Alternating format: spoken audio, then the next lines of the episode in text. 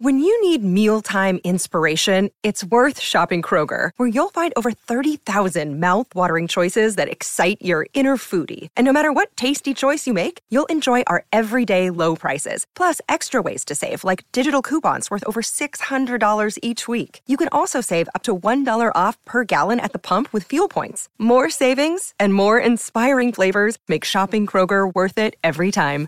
Kroger, fresh for everyone. Fuel restrictions apply. We're here to entertain you. We'll sing your songs. Hey there. Are you obsessed with things that happened before your time? Well, if you are, join me, the host of Before My Time, Kelsey Laurie, to discuss the wonders of the yesteryears that we weren't around to enjoy ourselves. You can find us on all podcast platforms. Soon you'll be swaying, so come on, sing along.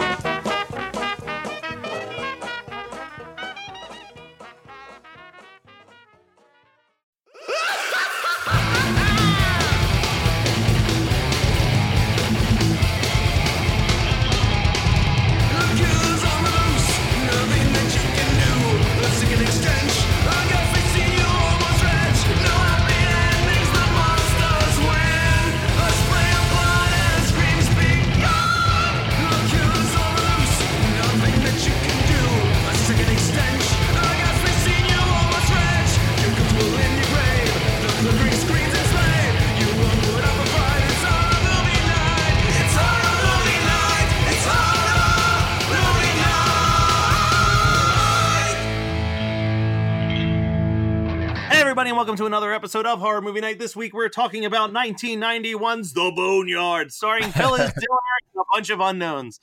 Uh, Wait, wait, wait, wait. Before we go any further, ah, ah, ah, ah, ah, ah, ah. so I Megan just smacked me. she knew exactly what I was doing. So let's give a quick story of Matt Kelly and the Boneyard because I'm the one that picked this one. Uh, so I first heard of the Boneyard in Fangoria's 101 films that you've never heard of but need to see. Uh, and it didn't look like something I would like, but I was able to find it on Netflix and I watched it and I was like, okay, this is oh, this is all right. And then the last 15 minutes happened and I was like, this movie's awesome. But the movie is very out of print, and it wasn't until my trip to San Diego when I found it uh, during my one night stay in Los uh, Los Angeles. They had it at the Amoeba Records, so I picked up a DVD of it. Um, for a Oh, it's on decent price. DVD? Yeah, picked up Oh, a pretty wow. for a de- decent price. Uh, for it being out of print, has like interviews with Phyllis Diller about the movie, Ooh. like commentary tracks, like all types of cool bonus features for this like little unknown piece of shit. Anyway, It, don't say that. It is not a piece of shit. It It's- definitely has a lot of charm to it. You just can't There- watch it and at 1x.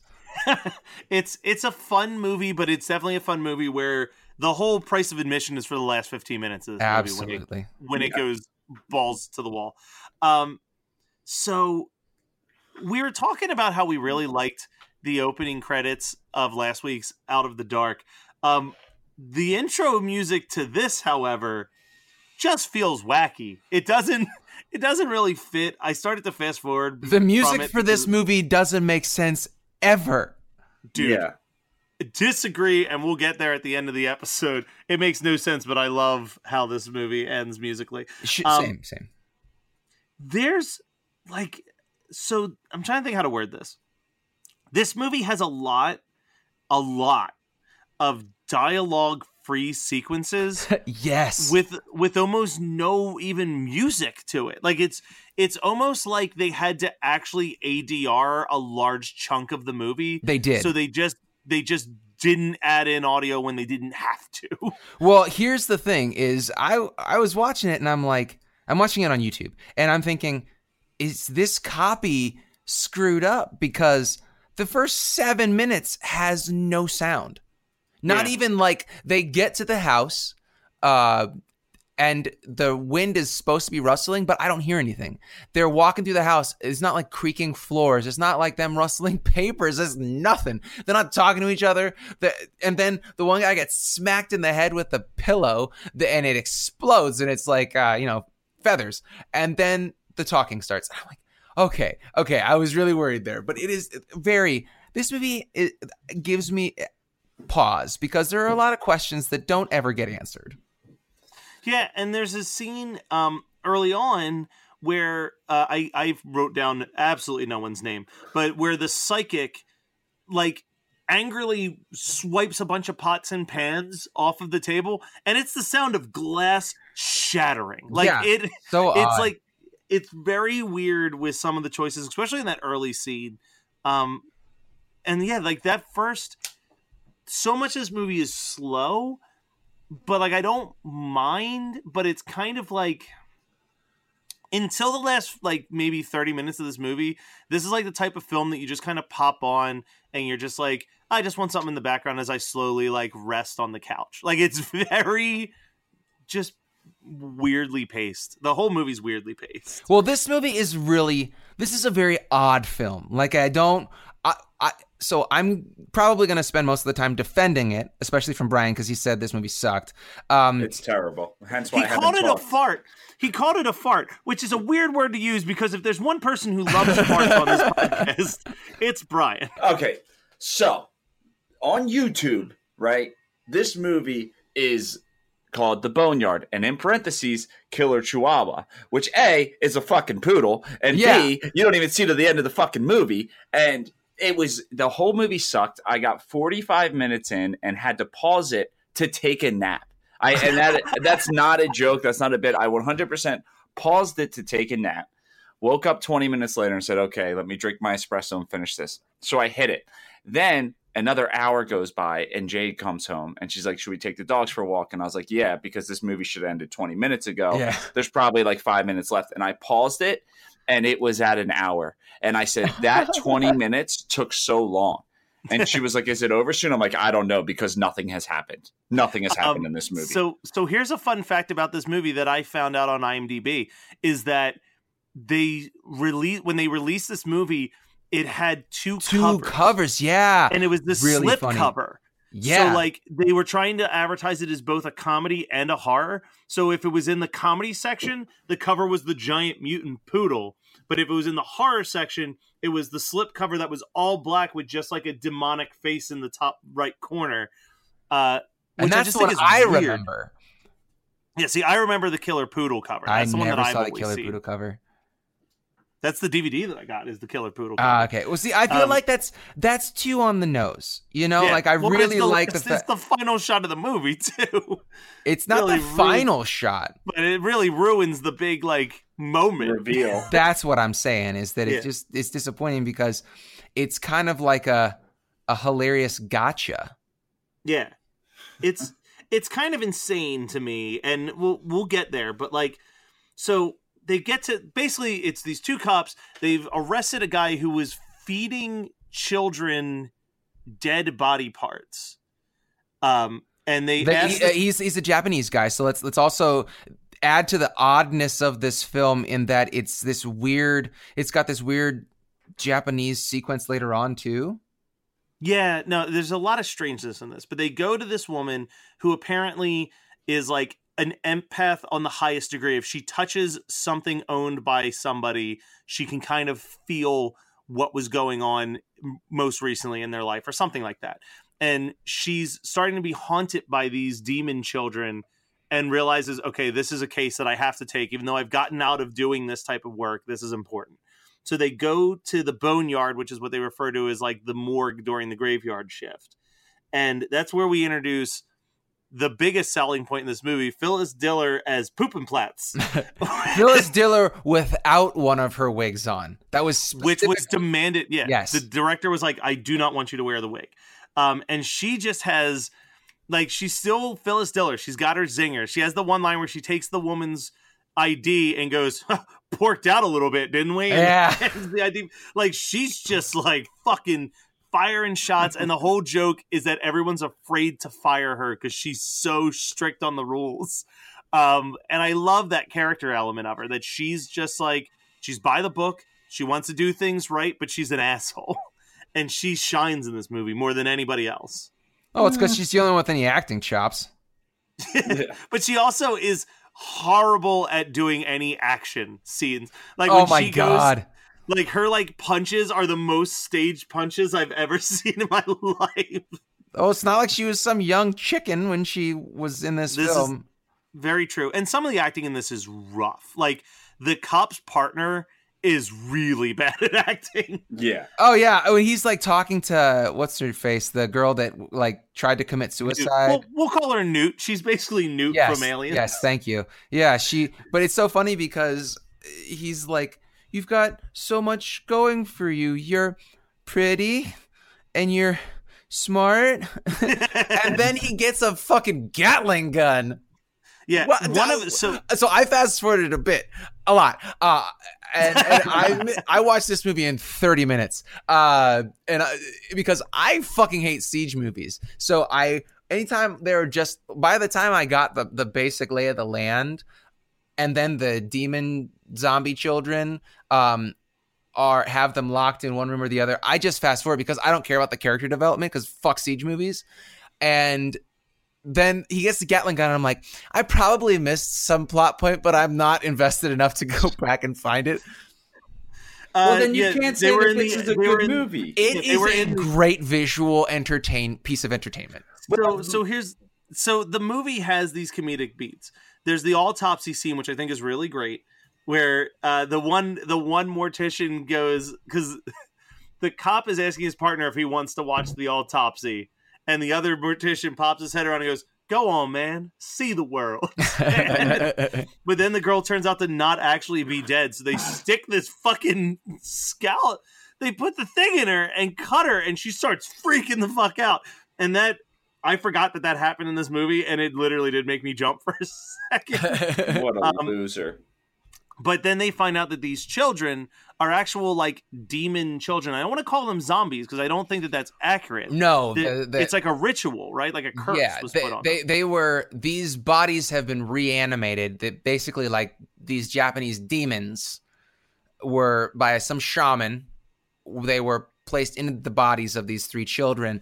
I think that it was like the Well, it was one child. That's oh, what. and then it made two that's more, what yeah. she later. Yeah, yeah. That's what she later figures out is like that guy wasn't good at keeping this a secret because at least it got out twice and turned two more. Too much is yeah, but the okay. So when you see in she she touches a piece of hair from one of the dead people or the the dead guy, the dead Japanese guy that you see when he's in, getting interrogated.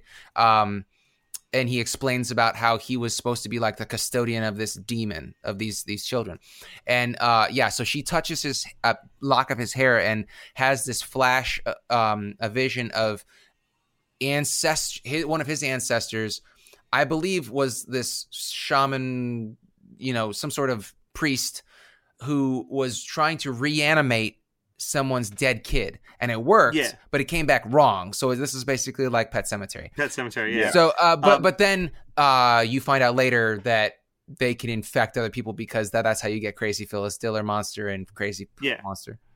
So there's a beat where they really do. I, I think that it's actually a brilliant. It's a brilliant story point and it's a brilliant comedic point, and it's to establish that these aren't zombies. And it's when the cop sees the first demon, he shoots it in the chest, and nothing happens. And then he gets this look on his face, like, "Oh, of course I'm dealing with a zombie. Shoot it in the head." And he shoots it in the head, and nothing happens. And that's when he screams and runs Yeah. Oh, I love and it. I, I was like, that's gr- like that's really smart to me. I think that's a very smart way to establish these aren't zombies. Like these are not zombies. The headshot does nothing. Um, the demon children kind of look like gooey versions of the grave dancer masks. They, but the thing is, is that they're great. The, I, that's the thing about this movie that I really, I can't say enough good things about the practical effects because those, I think that those are kids that were playing the demon children because the body shapes don't look right for short people. yeah, no, it, it definitely looks like it's And they're children super or creepy. forced or forced perspective somehow. There might be like, some forced perspective, but I, not, I know for a fact that not all of those shots were forced perspective. Yeah, they couldn't be. Um, This would be great for like an anthology movie, though. That's Yeah, like that's- that's fine. Like if this No. was thirty minutes, I I would be like, this is awesome. So it was Well, 30 because- minutes for me, and that's why I think it's Yeah. awesome. See, because that's the problem is that I agree with you that the practical effects on the masks of those children look cool, but all of that money, including the poodle monster, to me, all that money went into the Phyllis Diller. That creature is incredible. Oh yeah, Like the And eyes, the seven face. tall. Yeah. Oh, it's it's insane how good mutant Phyllis Diller looks in this movie.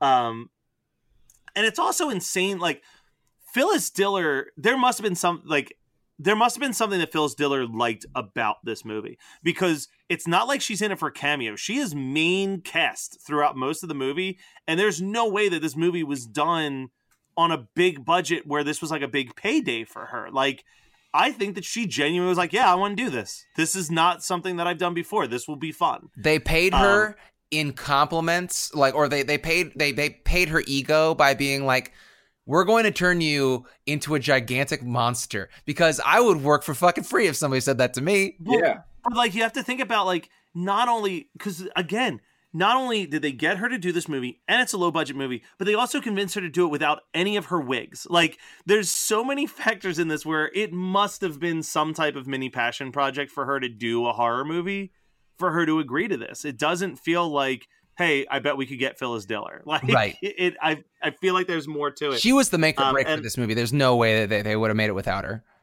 Probably. I should really watch. I still haven't watched that interview. I'm going to watch that interview and find out more.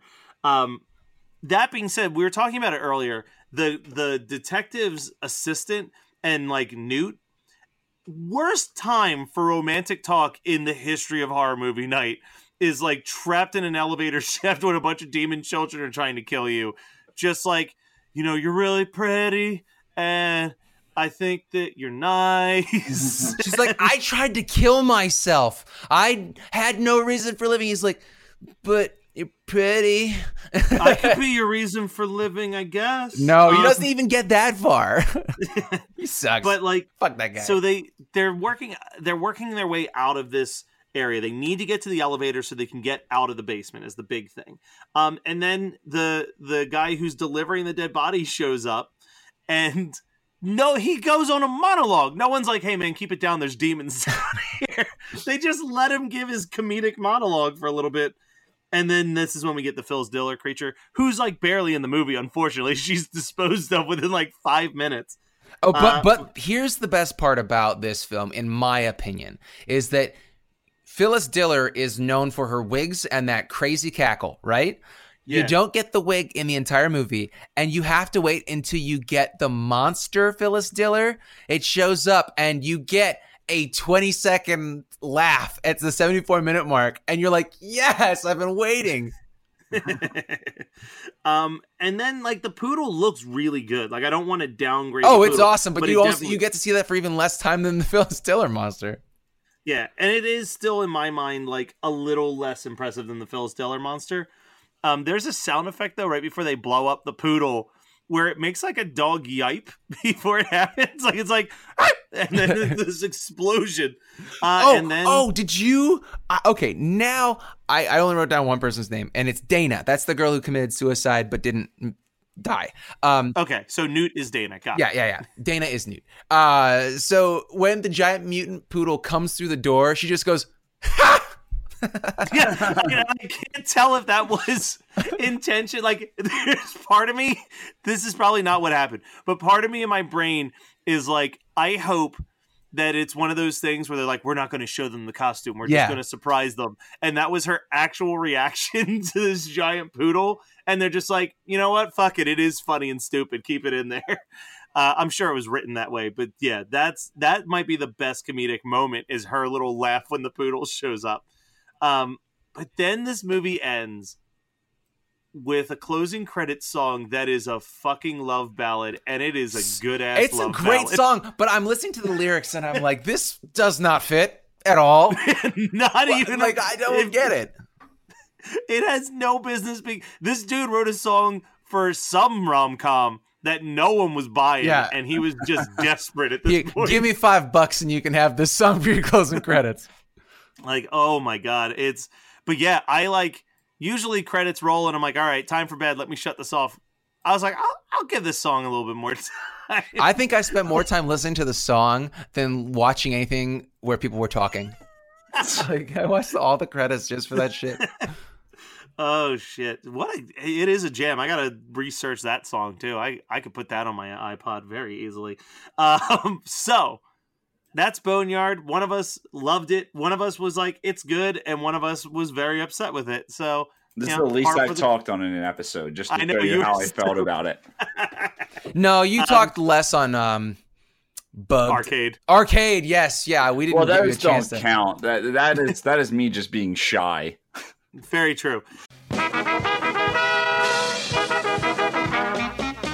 We're here to entertain you.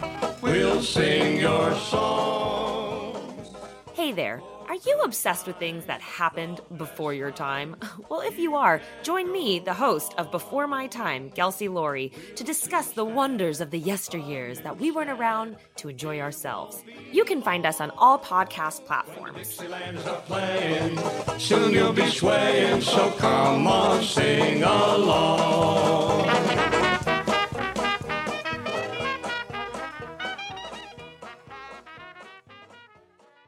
Uh, so, what was your guys' double features? I know normally the person who picked it goes first.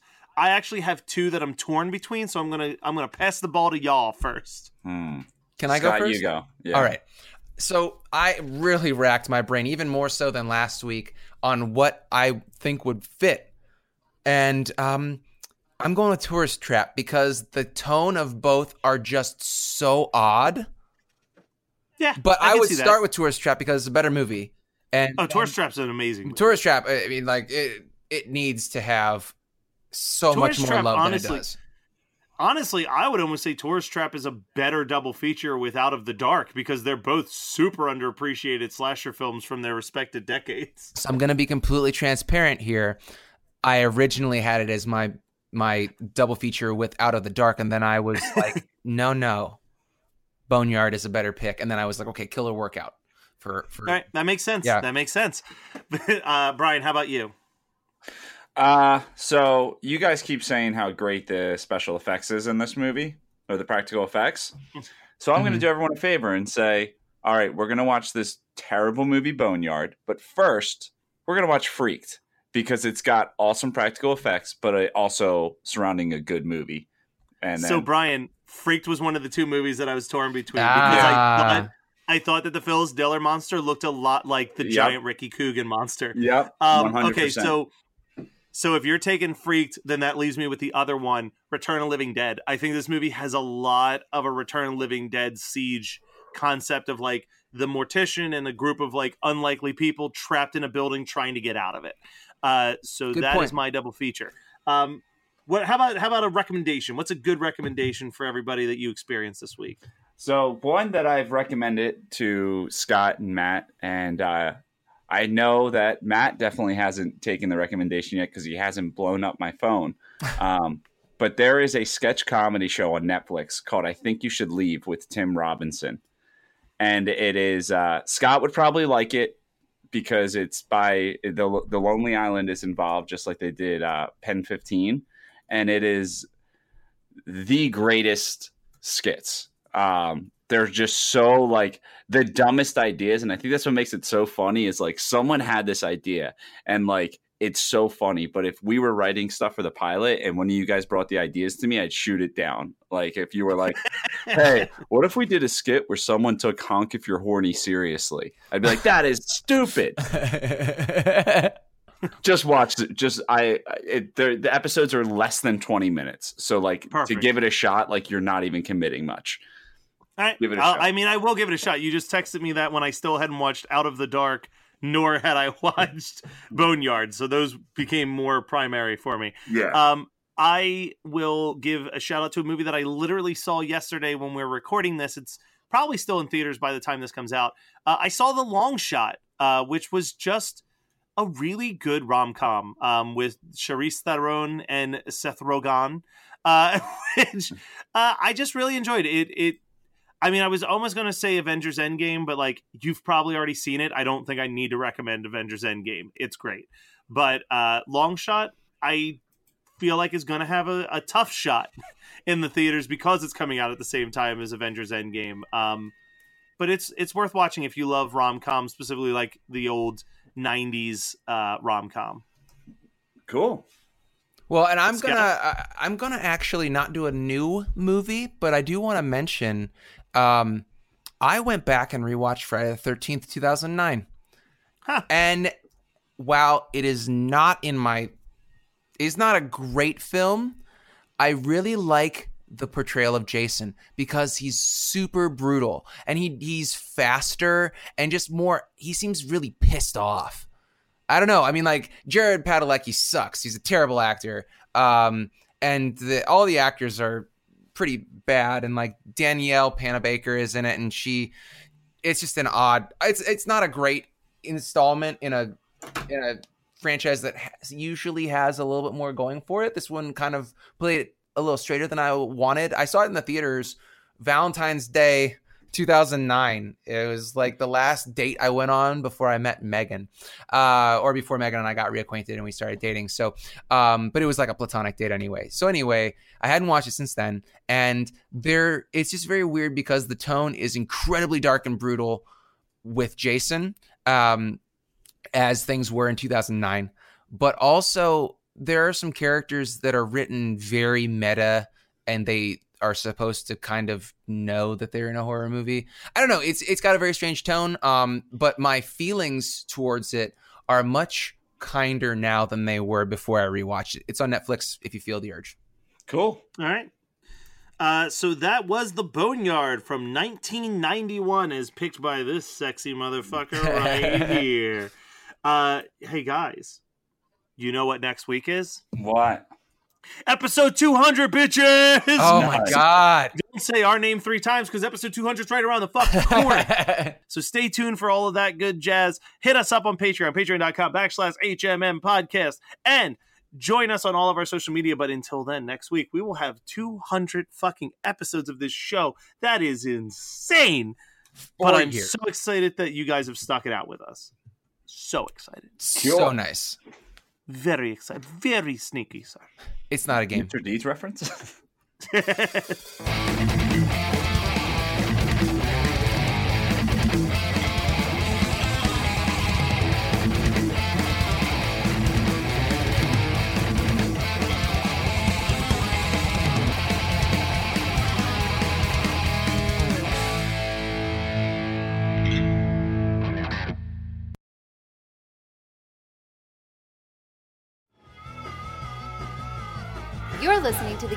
Network.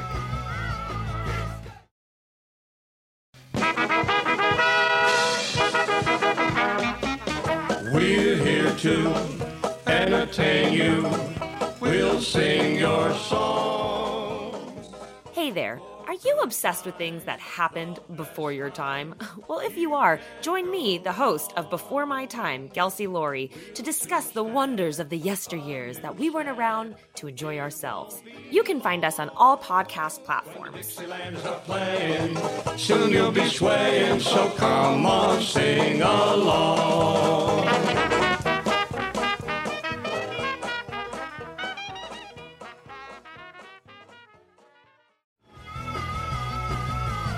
You're listening to the Geekscape Network.